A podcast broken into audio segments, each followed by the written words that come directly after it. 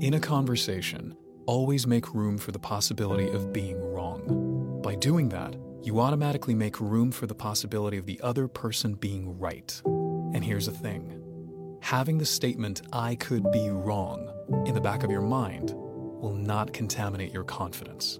But it would keep you open and receptive to what others are saying.